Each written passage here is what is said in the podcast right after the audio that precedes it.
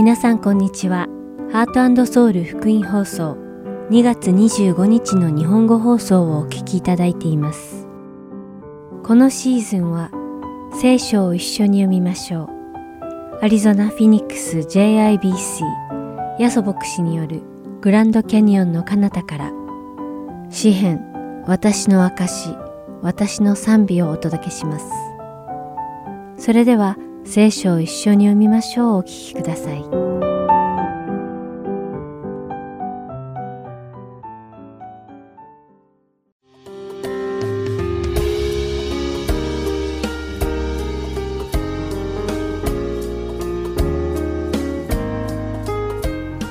ハートソウル福音放送のリスナーの皆さんこんにちは。聖書を一緒に読みましょうのお時間です。お相手はダイヤモンド優子がお送りします。さて今回はイエス様が手紙を書き送られた第三の教会、ペルガモンの教会を見ていきます。当時ペルガモンはアジア最大の都市として優れた町として知られており、2番目に大きいとされる図書館もここペルガモンにありました。これはペルガモンの人々が学ぶことをどれだけ重視していたかを示しています。彼らはその知識の高さを誇っていました。またこのペルガモンの町には皇帝アウグストスを神として祀る神殿もありました。また癒しの神であるアスクレピオスに捧げられた神殿もあったため、医学が非常に発達していました。しかし、世俗的な知識が非常に高いこのような地域では、真理の言葉である聖書にしっかりと寄り添っていなければ、世俗的な知識にどっぷりと使ってしまい、いとも簡単に真理から離れてしまう危険があります。そしてペルガモンの教会では、これらのことが実際に起こっていました。イエス様はペルガモンの信徒たちがどこに住んでるかを知っているとおっしゃいました。またそこはサタンの玉座がある場所だともおっしゃいました。先に述べたようにペルガモンには癒しの神アスクレピオスの神殿がありました。しかし出エジプト記15章26節で主はこう言われました。もしあなたがあなたの神、主の声に確かに聞き従い、主が正しいと見られることを行い、またその命令に耳を傾け、その掟をことごとく守るなら、私はエジプトに下したような病気を何一つあなたの上に下さない。私は主、あなたを癒すものである。先ほどペルガモンでは、癒しの神としてアスクレピオスに捧げられた神殿があったと言いましたが、真の癒しの神は万物の創造主であられ、唯一の神であられる主だけです。サタンの王座がペルガモンにあった時も、アンティパスという名の忠実な証人が死にかけている時でさえ、信徒たちは恐れたり、信仰を諦めたりしませんでした。イエス様は彼らの信仰を褒めたたえました。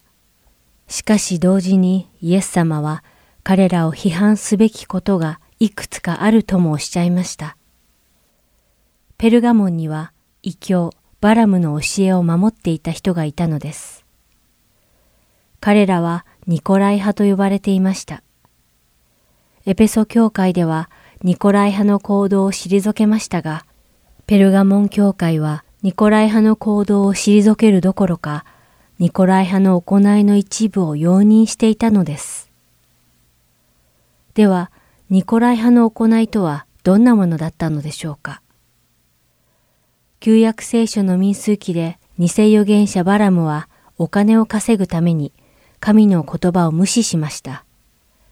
彼はイスラエルの民をモアブの女たちと勧誘させました。イエス様はペルガモンの教会に世俗的な快楽とこの世の栄光に従った信徒たちがいたと叱責されたのです。そしてペルガモン教会の信徒たちに悔い改めを促されたのです。この放送をお聞きのリスナーの皆さんはいかがですか？ペルガモンの教会が批判されたのと同じような真の信仰から外れた心を持っていないかどうかを確かめてみましょう。この世の儚い栄光を追い求めているかどうか、高い地位や力を得ること、また罪の喜びを羨ましく思っていないかどうか、自分の心を探ってみましょう。そして自分がもしそのような世俗的な欲求を持っていることに気づいたとき、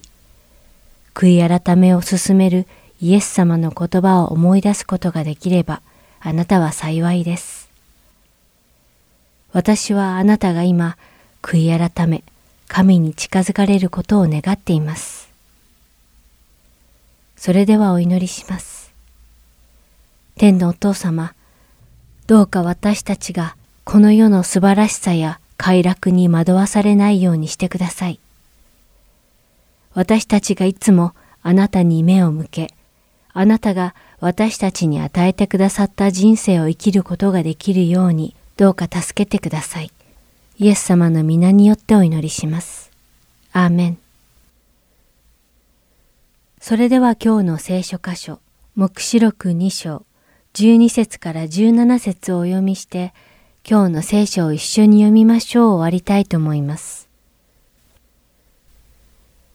また、ペルガモにある教会の見つかいに書き遅れ、鋭い両刃の剣を持つ方がこう言われる。私はあなたの住んでいるところを知っている。そこにはサタンの王座がある。しかしあなたは私の名を固く保って、私の忠実な証人、アンテパスがサタンの住むあなた方のところで殺された時でも、私に対する信仰を捨てなかった。しかし、あなたには少しばかり非難すべきことがある。あなたのうちにバラムの教えを報じている人々がいる。バラムはバラクに教えて、イスラエルの人々の前につまずきの石を置き、偶像の神に捧げたものを食べさせ、また不貧困を行わせた。それと同じように、あなたのところにもニコライ派の教えを報じている人々がいる。だから悔い改めなさい。もしそうしないなら、私はすぐにあなたのところに行き、私の口の剣を持って彼らと戦おう。耳のある者は、御霊が諸教会に言われることを聞きなさい。私は勝利を得る者に隠れたマナを与える。また、彼に白い石を与える。その石には、それを受ける者の他は誰も知らない新しい名が書かれている。今日も聖書を一緒に読みましょうにお付き合いいただきありがとうございました。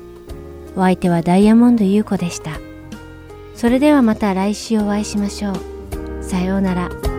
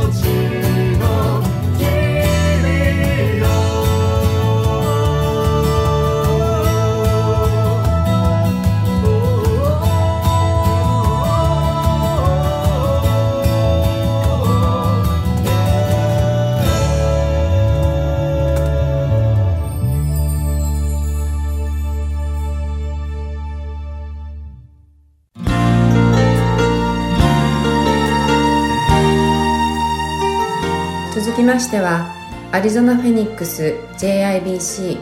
ヤソ牧師によるグランドキャニオンの彼方からをお聞きください。今日のタイトルは神の声の聞き分け方。How to discern the voice of God 1です。ヤソ先生のお話を通して皆様が恵みのひとときを送られることを願います。はい改めまして皆さんおはようございます。今日もですねご一緒に今から御言葉を聞いていきたいと思います。私たちはですね、えー、毎日さまざまな声に囲まれてですね生活しています。キリストの声神様の声も含まれていたということをご存知でしょうか？実はですねクリスチャンだけではなくてクリスチャンじゃない方も含めてつまりインターネットで今日ですね病で礼拝している方も含めてみんなキリストの声を聞いたんです先週。ここで問題になるのがじゃあどれがキリストの声でどれがそうではないのかという聞き分けることが必要だということが分かります。今日からですねこれ6回シリーズなんですけども6回にわたってキリストの語り方の語りかける声の聞き分け方ということを学んでいきたいです。今日はですね最初に結論から言います。神の声の聞き方1番。ディサーメントどうするかの1番先に言います。その答えは何かと言いますとその聞こえる声あなたが聞いた声が聖書ですでに教えられていることと一致しているかどうかで聞き分けることができます。神様が嘘をつかない方であるならばあなたが聞いた声神の声と言われる声と聖書に書いてある言葉が一致するはずなんですね。今日はこれで話終わりますって言ったらですね 冗談ですよもうちょっと話しますからね。聞いてて我慢して聞いてくださいね、まあ、我慢しなくていいんですけどはいねあの、昨年5月ですねアメリカにある統計がなされましたあなたは聖書が間違いのない書物であると信じますかっていうですねその統計だったんです何パーセントのクリスチャンがはい私は聖書は間違いのない神の言葉だと信じている何パーセントのクリスチャンが言ったと思います ?50 アンドアップだと思う人お手がね、50。ということは残りの人は50%よりもダウンということですね。はい。手を挙げなかった人が正解です。つまり48%のクリスチャンは聖書は神の間違いのない言葉が書いてあると48%の人は信じていると答えたそうです。まあ、これがですね、クリスチャンも他の宗教の人も含めてアメリカ人全部に合わせると全部で38%が神の言葉だと思っているそうですね。ということはですよ、52%のクリスチャンはいやー、聖書は神のこと、うん、ちょっと確信がないですと思っているようです。実は今はですね、今日のテキストは創世記の3章を開くんですけど、ここに出てくる女性、まあ、イブという女性がいます。どうやらこのイブさんも52%に属している。つまりちょっと確信がなかったようです。つまりどういうことを言いたいかと言いますと、私2023年に生きている私たちはですね、聖書の話、特にイブなんていうとだいぶ前ですけども、あんまり関係ないやと思うかもしれませんが、今のジェネラルパブリック、一般的に思っていることと、イブさんが考えていることが非常に近い、つまり似ている状況が聖書に書いてあるということなんです。ではですね、3章2節だけ読みたいと思います。蛇は女に言った。園の木のどれからも食べてはならないと神は本当に言われたのですか？まあここで蛇という存在、まあ悪魔がですね、悪魔の存在が出てきてますね。まあ悪魔がいきなりイブにですね、誘惑をしてきました。疑問を投げかけました。本当に言ったんですか？っていうことですね。今ですね、この世の中、世の中を見ますとですね、あの、チョーズンっていうドラマ見たことある人いらっしゃるかもしれませんけど、無料で見ることができますから、見たい方はぜひね、あの、検索してみたら、チョーズンっていうのを検索するとですね、まあね、いろいろ無料で見ることができます。はい。まあ、このドラマでですね、特に強く描かれているのは、イエス様と弟子たちのその、まあ、人間関係っていうんですかね、そういう言い方しますけど、人間関係がよく描かれています。その中でですね、弟子たちがイエス様の言葉を誤解したり、疑ったことがよーくですね、ドラマになってるわけです。まあ、聖書を見ますと、弟子だけではなくて、イエス様を産んだ、マリアもですね、最初は疑ってたところがあったようですね。というのは、イエス様をですね、まあクリスマスでよく聞くと思うんですけども、イエス様が生まれる前に、天使がマリアに現れてメッセージを伝えましたね。それを聞いた時にですね、え、男の子、私から、やっぱりマリアはちょっと疑問に思ったわけです。はい、ちょっとね、えー、の1の34のですね、マリアが神の言葉を聞いた時の応答を読んでみますね。マリアは見つかりに行った。どうしてそのようなことが起こるのでしょう私は男の人を知りませんマリアは神のメッセージを聞いた時に、信じますという48%に入んなかったんですね。そうじゃなくて、どうしてそんなことが起こるんですか？頭で考えて、ロジカルに考えて、論理的に考えてありえませんとこう言ったんです。ここで一体何を言いたいのかと言いますと、弟子たちにしても、マリアにしても、神の言葉を聞いた時にやっぱり疑問を持ってしまったということなんですね。言いたいことは、疑問を持つことそのものが悪いのではないということなんですね。その疑問をに対する答えを求めることの中でですね、実はマリアや、そして弟子たち、長ズというね、ドラマでも見たと思うんです、見てると思うんですけど、弟子たちが神様を体験する機会になるんですね。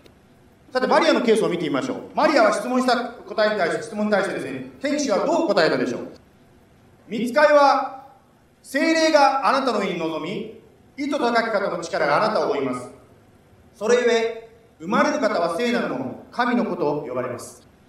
つまり、疑ったマリアに対して天使は何と言いましたか？あなたには奇跡が起こるから、奇跡的だから普段起こらない。論的に考えても納得しないかもしれないけど、奇跡だから神はあなたに奇跡を起こすんですよ。大丈夫ですよ。とこう言ったんです。まあ、皆さんの中にもですね、奇跡的に与えられるんだよって言ってです、ね、そのまま、はい、信じますという人もいらっしゃると思うんですけど、私もですね、先週ある方にですね、アパートが与えられるように、スーパーシが与えられるってこう祈ってたんですけど、祈りながらも、与えられるのかなってちょっとこう疑ってしまったんですけど、しかももっと最初に選んだ場所よりもっと良い場所が与えられたっていうんですね。まあ皆さんの中にもですね、あ、奇跡か、信じるよっていう方いらっしゃると思うんですけど、マリアの場合はですね、まあ、天使はマリアに理解しやすいように、まあ、奇跡だというだけじゃなくて、マリアが理解できる身近な例を出して説明したんです。36節を読みますと、ここが書いてます。見なさい。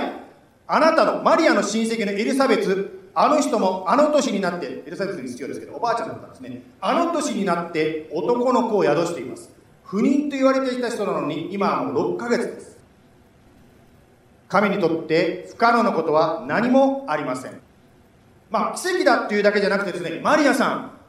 実はあなたの親戚のあのおばあちゃん今までは子供を産んだことがないはずのおばあちゃんエリザベスだって妊娠してるでしょ？あの奇跡はあなたにも起こるんですよとこうマリアに分かりやすいようにですね身近な例を出して説明してくれたんです。それを聞いたときにですね、ですから質問すること自体、疑問を持つこと自体が悪くないということはこれでも少し分かると思うんですけど、38節にですね、聞いたマリアは何て言ったかと言いますと、ご存知のように、ご覧ください。私は主のはしためです。どうかあなたの言葉通り、好みになりますようにと言いました。つまり何が言いたいかと言いますと、質問する動機、疑う動機はどういう動機で疑問を持っているかということなんですね。神を疑って質問するのか、または神を信頼して、信頼しているがゆえにいや、ちょっとメイクセンしないんですけどと質問してるのか、どっちですかということなんですね。言い方を変えれば、真理を知りたいという純粋な気持ちから質問しているのか、またはですね、とにかくですね、もうなんか反対したいから聞いてるのかということなんです。今朝ね、あの、いつも9時からこの教会、あの、始まる前にみんなで一緒に祈ってるんですけど、祈りの中でですね、教会の新しい街道のために祈りが出てきます。私、正直に牧師がこんなこと言ったらよくないかもしれないけど、正直に言うと、神様、街道はなんか立つんですかって、私なんか実はよく聞くんです、神様に。で、例えば、ものすごいお金があってですね、ああ、we have enough money to build って、そうだったらわかるけど、ねやっぱり本当に立つんですかって、やっぱり私も神様に聞いてるんですね。本当にですね、私たちが本当にビジョンとして持ってるこの、そういう建物が立つんでしょうかそれは建物だけじゃなくて、その中にですね、皆さんの祈ってる家族や友達がいっぱい来るような建物です。つまり彼らが救われないと人が入らないわけですよね。祈ってんだけど先生、なかなかダメだなと思ってる方いらっしゃると思うんです。しかし街道が立つならば本当にそういった人たちに溢れ返るようになるはずですよね。そこは子供がたくさんいるでしょう。中高生もいるでしょう。大学生もたくさんいるでしょう。社会人もたくさんいるでしょう。そして大人もいるでしょう。ご年配の方がですね、みかんを食べながらゆっくりしてるでしょうね。まあそのようにですよ、本当に何のかなと思いながら神様にこう聞いてる、まあ、私も実は疑ってるんですね。まあ質問してるわけです。試してるっていう質問が間違ってるまあ、ギデオンが神に聞いたのと同じことで聞いてるあるものがあります。それが何かと言いますと、JIBC が JCPA のホストするということ。その中にスモールグループのために乗ってますね。また、ビルディングのために乗ってます。JCPA のために乗ってます。JCPA というのは、6月にあるんですけども、100人以上の人たちが来るわけです。まあ、ナショナルカンファレンスって言ったらいい。本当に北米にですね、どんどんですね、教会を立てていこうという、そういうことをですね、みんなで励まし合うグループです。まあ、100人以上の人がですね、6月に来るんです。19日から22日まで4日間来ます。じゃホストするということで何が問題になってくるかというと、この4日間、100人以上の人たちをフィード、食事をあげなきゃいけません。出さなきゃいけません。今まではですね、この JCPN というのはどっちかというと大きな教会ですね。大きな教会がたくさんの奉仕者がですね、クックしたりですね、皿洗いしながらや回してきたんですね。しかし私たちのこのサイズの教会だとですね、ちょっとそれができないっていうか、まあ、ね、バイさんとか幸子さんとか同じ人がですね、もう走り回ってやる、やる、やっても無理だ、大変なんですよね。ですからですね、私はですね、JCPN をですね、6月にお招きするっていう思いが与えられた時にですね、神様、本当にできるんですけど、これむちゃくちゃになりそうですよと思ったわけね。そして祈ってたらですね、神様が知恵をくださったんです。ケータリングを使いましょうということになったんです。そしたらですね、今度はですね、それが出てやったーと思ったんですけど、まあ、幸子さんさすが賢い。計算してくださったんです。ケータリングで100人をですね、ずっと4日間フィードしたらいくらになるかって計算してくださったんです。そしたらですね、予算をオーバーしてるっていうことが分かったんです。そうしたらまた祈ったんです。神様どうしましょう？足りません。そしたらまた知恵が与えられたんですね。そうだ、スポンサーを募ろうってことになる。スポンサーを募るって言ったって、じゃあ誰がそんな急に言ってですね、やってくれるのかっていうことになったんですね。スポンサーを与えてくださいって祈ったんですね。そしたらですよ、ある団体からこういう連絡をいただきました。This is exciting that JCPN is coming to our city this year. I can imagine that it is going to be chore to feeding that many people. We want to be a major blessing to you, your church, and this event. まあ、日本語に訳しておきますけどね、あの、JCPN というグループが来ると聞いて、私はとてもエキサイトしてるって言ったんですね。もうびっくりしました。エキサイトしてる人がいるんだと、この街にですね、うわーと思ったんですね。ねまあ、それでね、食事100人以上の人がですね、4日間もフィードするの大変でしょ分かるよって言ってくれて、それも、そういう心が与えられてるのもびっくりしたんですね。ね、フェニックスでこんなのあるなんてね、皆さんも聞いたことがないと思うし、みんな知らないんだけど、あそういう同情してくれる人がこの街にいるんですね。びっくりしちゃった。最後に書いてますね。We want to be a major blessing って書いてあるんですね。まあ本当に、まあこの働きのためにできるだけ多くのですね、そのねサ、スポンサーになりたいからっていうことをね、言ってくださってるんですよね。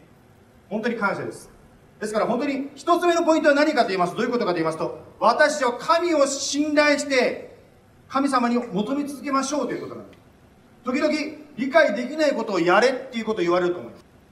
というのは、まあ、今日話聞いててちょっと分かったと思うんですけど、ヤソ先生、どこの聖書のどこに何章何節に2023年 JCPA のフェニックスに招きなさい。どこに書いてあるんですかって言われる人いらっしゃると思うんですけど、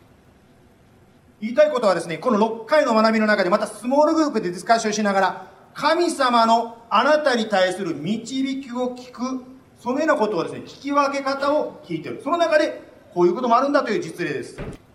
実はですね、この神の声を聞く、神の導きを聞くというのが、あなたのクリスチャン生活の中で一番 exciting の美味しいとこなんですね。もちろん、牧師先生やですね、 Bible school study のリーダーにですね、聖書を教えてもらうことは素晴らしいことですけど、しかし、自分で聖書を読み、そして神の導きを聞くと、本当にですね、あなたの毎日がエクサイティング変わっていきます。それを通して周りの人もですね、あなたの信じてる神は本物だと言ってもらえるんです。はい、ですから今日ちょっとですね、まあ、その舞台裏を見せていたださせていただいたんですね。つまり、私も神の言葉を受けた時最初疑って、疑いの中で神に聞いて、神から奇跡的な答えが来て、本物だと信じる。ですから神を信頼するという、その舞台裏を少し見せさせていただきます。次にですね、今日の箇所、創世記の3章に戻りますけども、3章の2節からですね、注意点というのが書かれているので、それを読んでいきたいと思います。2節、3節ですね。2節女は蛇に言った。私たちは園の木の実を食べてよいのです。3節園の中央の木にある木の実について、あなた方はそれを食べてはならない。それに触れてはいけない。あなた方が死ぬといけないからだと神は仰せられました。ここで注意点があります。それは何かと言いますと、神様の言葉を曲げないということです。イブは神の言葉を引用したんですけど、曲げて引用した。つまりですね、まあ、曲解したっていう、ツイスティッドしてですね、まあ、引用したわけです。ではこの3章でイブが言ったことと、神が本当に言ったことが、どこが違うかということで、では神が本当に言ったことがどこに書いてあるかと言いますと、創世記の2章の16節に書いてある。では読んでみますね。創世記2章の16節神である主は人に命じられた。あなたはその園のどの木からでも思いのまま食べてもよい。しかし、善悪の知識の木から食べてはならない。イブが言ってたことと、この神が本当に言ったことの違いは何かと言いますと、赤字でね、もう画面に見てる方わかると思うんですけど書いてありますが、イブが抜けちゃったのはどこかと言いますと、どの木からも、おのいものまま食べても良いというところが取れちゃったわけですね。ですから、イブが聖書の言葉を出した時に肝心なところが抜けちゃったわけですね。それだけじゃなくてですね抜けるだけじゃなくて足しちゃったんです神の言葉に。先ほどの3章を見ますとここにない言葉が入ってます。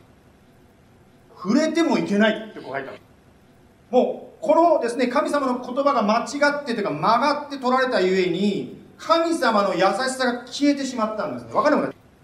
そして神様が単にこう厳しい怖いなんか意地悪な存在になっちゃったんですね。ですから私たちも聖書神の言葉を読むとき自分の考えを足したりまたは引いたりしないように注意しましょう。注意事項として聖書の言葉を曲げないということを言いましたね。もう一つ注意事項がですね実は4節からですね書いてあるんですけどその注意事項は何かと先に言いますね。注意事項は何かと言いますと悪魔の声に注意しましょうということ。ですちょっと読んでみますね。3章の4節と5節。すると蛇は女に言った。あなた方は決して死にません。5節。それを食べるその時目が開かれてあなた方が神のようになって善悪を知るものとなることを神は知っているのです。イブが聖書の言葉を神の言葉を間違ってというかですね曲解してというかどっか抜けちゃってたのでそこにつけ込まれてしまいます。同じように私たちも神の言葉をそのまんま自分の目で読んで読んでいかないとどっか抜けてしまうんです私たちも悪魔がつまり敵がですねそこにつけ込んでくるんです。ねここで悪魔がまんまとですね、イブを引っ掛けてるのは何かと言いますと、神は意地悪な存在だということに思わせてるわけ。です。まあ、皆さんの中でもですね、神ということを考えたときにですね、ああ、教会、今日行きたくないなと思った方いらっしゃるかもしれませんが、やっぱり神というとですね、なんか自分から喜びを奪うような、なんか意地悪な存在と思ってる方いらっしゃるんじゃないでしょうか。しかし覚えてください。神はそんな存在ではないんです。ですから皆さんの中でもし神は意地悪な存在だ、神は私が喜びを奪える存在だと思ってたらそれは嘘です。ここでイブを騙すのに成功した悪魔はあなたや私も騙そうとしているわけなんです言い方を変えるとあなたや私がもし神についていくならばあなたが一番欲しかった満たされた人生を生きることができるんですね。神様がですねアダムとイブに対してですね死ぬといけないから食べるなとこう言いましたよね。なぜ食べるなって言ったかというと食べたら死ぬからダメだって危険危ないから触るなとこう言ったわけですよ。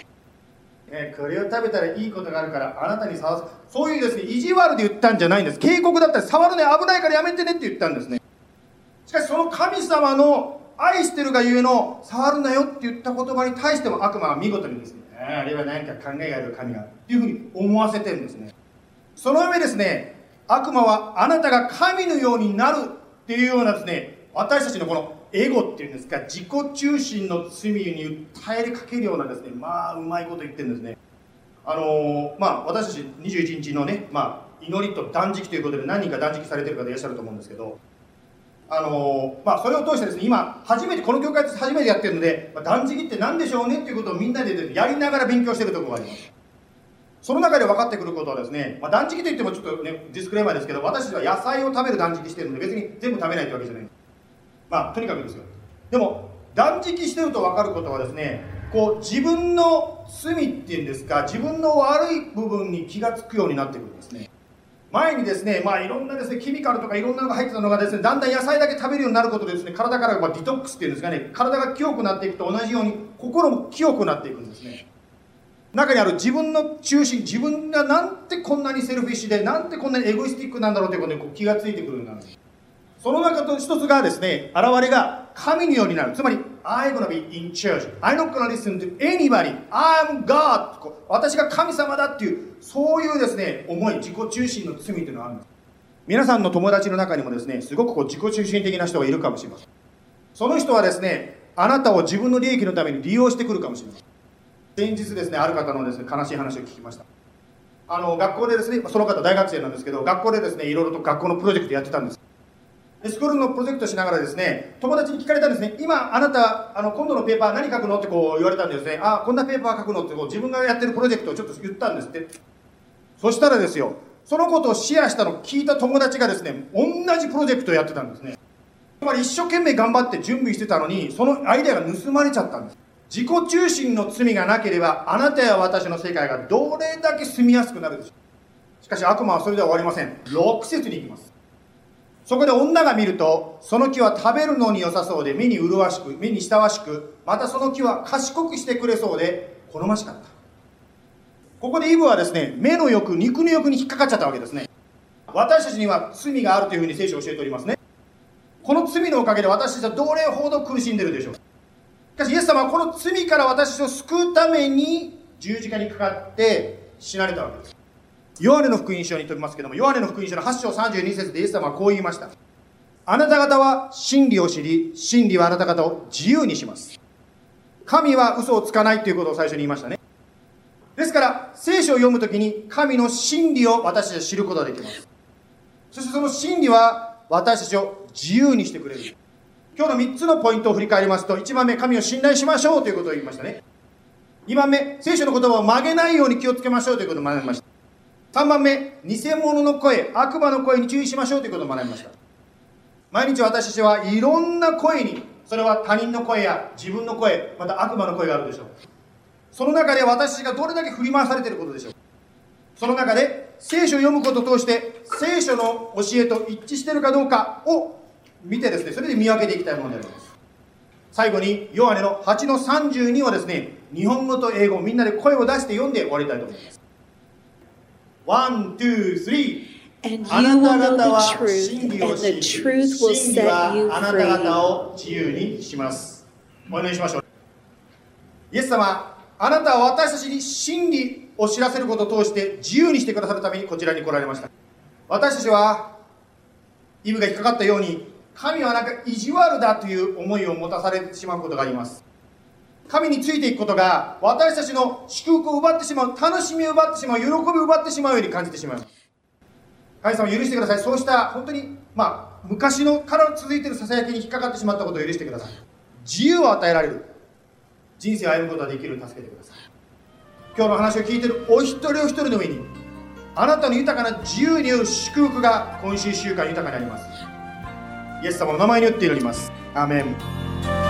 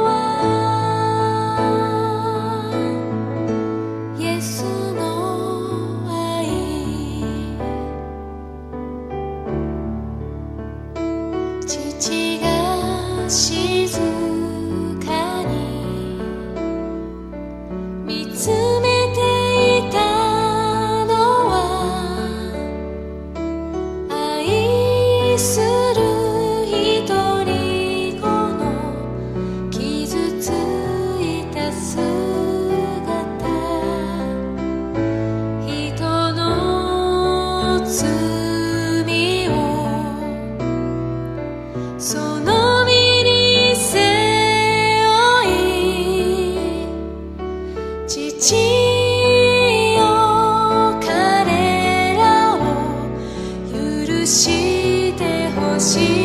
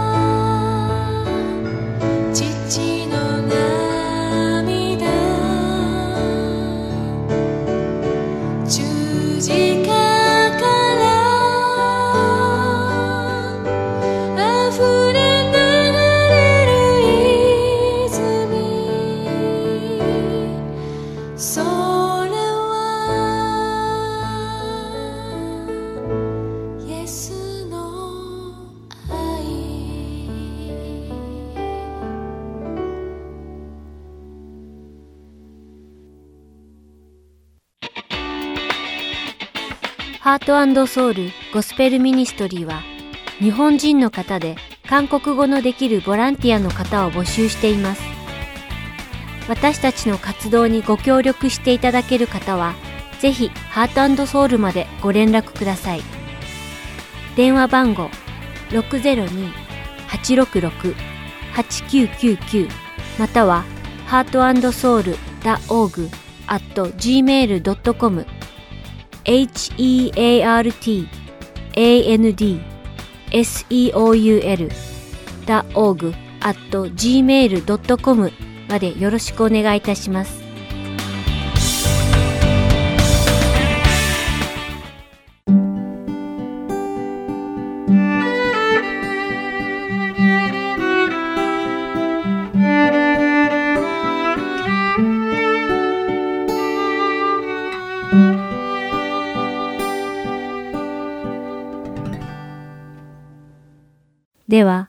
詩編、私の証、私の賛美をお聴きください。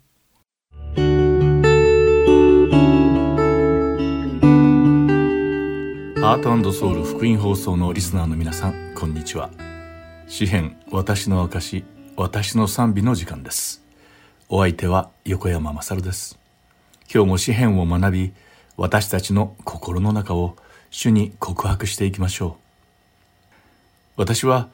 家族みんなが集まって談笑しながら食事をしたりしているのを見ると、団らんという言葉を思い出します。和やかで調和の取れた平和な家庭というのはまさに一家団らんという表現がふさわしいように思います。皆さんのご家族がいつも和やかで調和のある一家団らんに溢れているものであることを願っています。さてこの団らんとは、調和の取れた状態を表し、互いに同意し友好的であることを意味します。しかし、団らんという言葉は、例えば、友人と団らんや同僚と団らんなど、その意味自体は間違ってはいないものの、そのような状況で使われることはほとんどありません。インターネットで団らんという言葉を調べると、ほとんどが一家団らんとか家族団らんという表現しかなく、家族における調和や家庭における調和を表していると書かれています。つまりこの団らんという言葉が示す考え方は、家族や家庭に対してのものだということがわかります。旧約聖書も新約聖書も共に調和のある平安という言葉が出てきますが、まさにこれは団らんの概念と共通しています。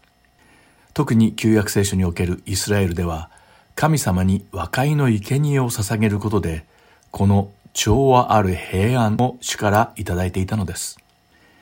旧約聖書における和解の生贄とは、全焼の生贄、穀物の捧げ物に続く第三の捧げ物として位置づけられており、この全焼の生贄とは、犠牲となる動物を燃やして食材を表すものでした。また全焼の生贄によってすでに罪の贖いをいただけたので、穀物の捧げ物はただただ主に感謝を捧げるものだったようです。イスラエルの人々は全焼の生贄と穀物の捧げ物によって神様との和解を得ていました。そしてそれは彼らにとって最も平安と感謝に満ちていたものだったようです。まず動物の犠牲によって神様の恵みに感謝し、それを人々に分け与えるという意味で和解の生贄を捧げたのです。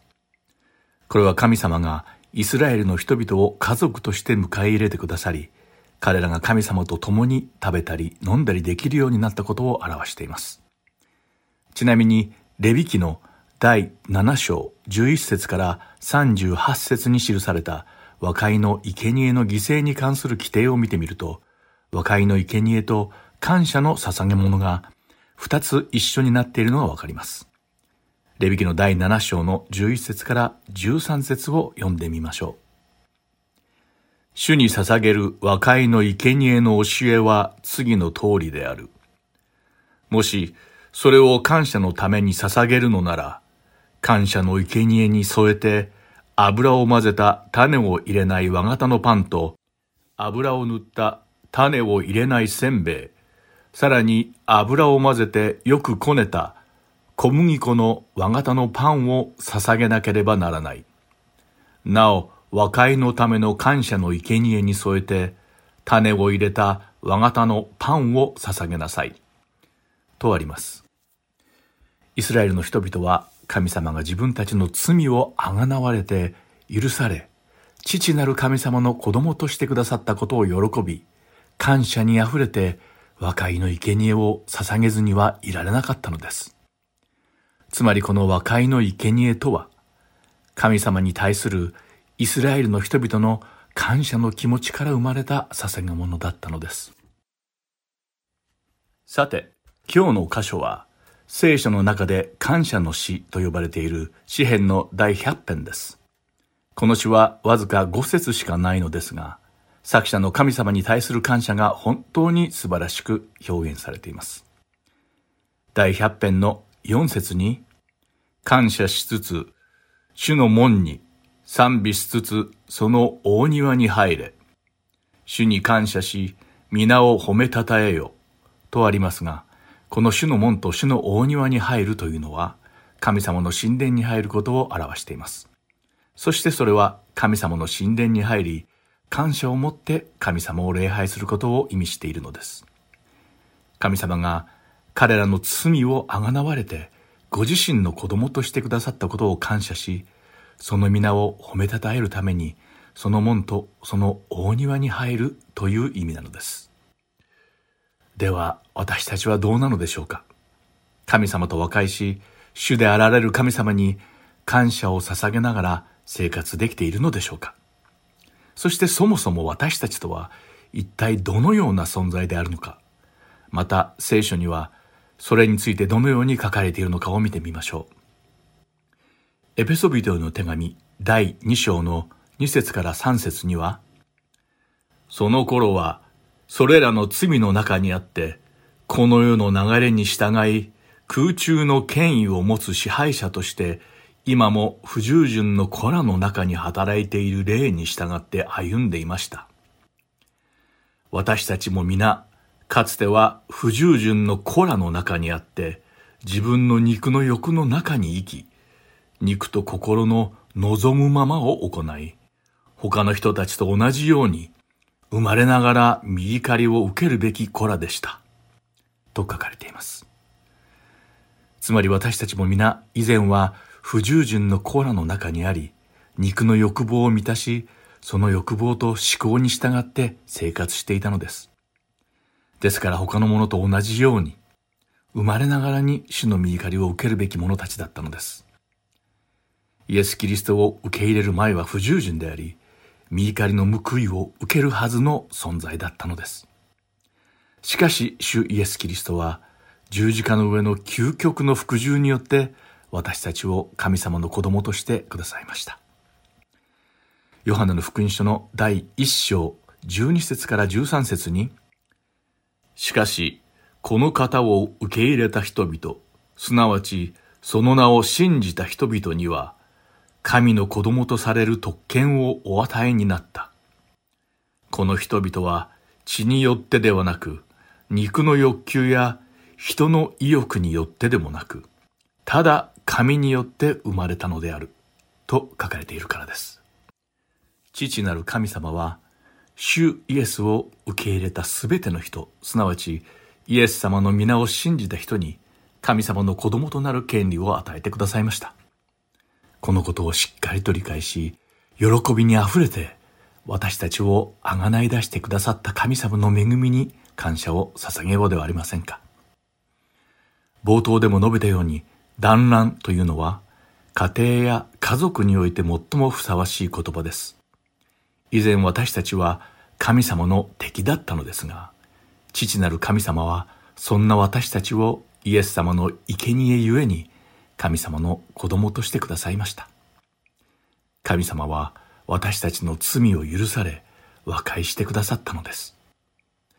ですから、私たちは感謝と賛美を持って、神様の見舞いに喜んで進み出るのです。生きている限り、神様の恵みを決して忘れてはいけないのです。最後に、詩篇の第100編を読んで、その内容が私たち自身の告白となるように祈って終わりたいと思います。詩編第100編。全地よ、主に向かって喜びの声を上げよ。喜びをもって主に仕えよ。喜び歌いつつ見舞いに来たれ。知れ、主こそ神。主が私たちを作られた。私たちは主のもの、主の民、その牧場の羊である。感謝しつつ、主の門に賛美しつつ、その大庭に入れ。主に感謝し、皆を褒めたたえよ。主は慈しみ深く、その恵みはとこしえまで、その真実は世々に至る。今回も最後までお付き合いくださってありがとうございました。また来週、詩編、私の証、私の賛美でお会いしましょう。お相手は横山まさるでした。さようなら。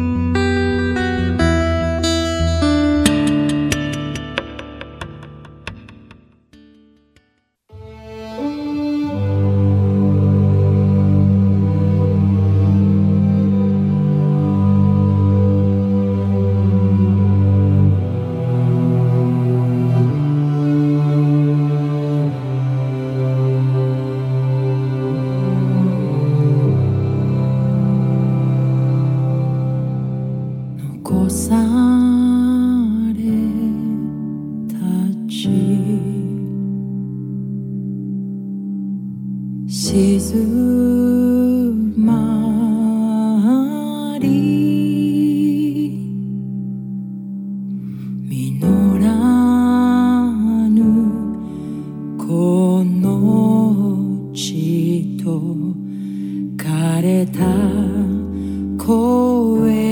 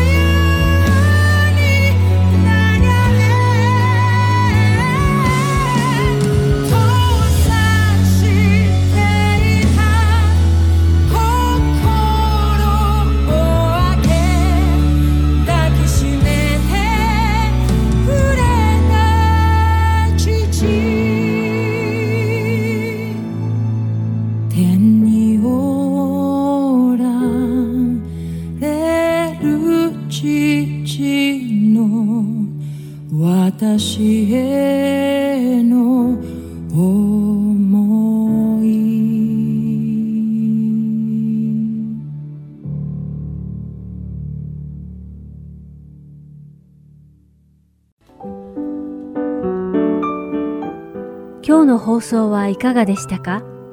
最後までお付き合いくださりありがとうございました。また来週お会いしましょう。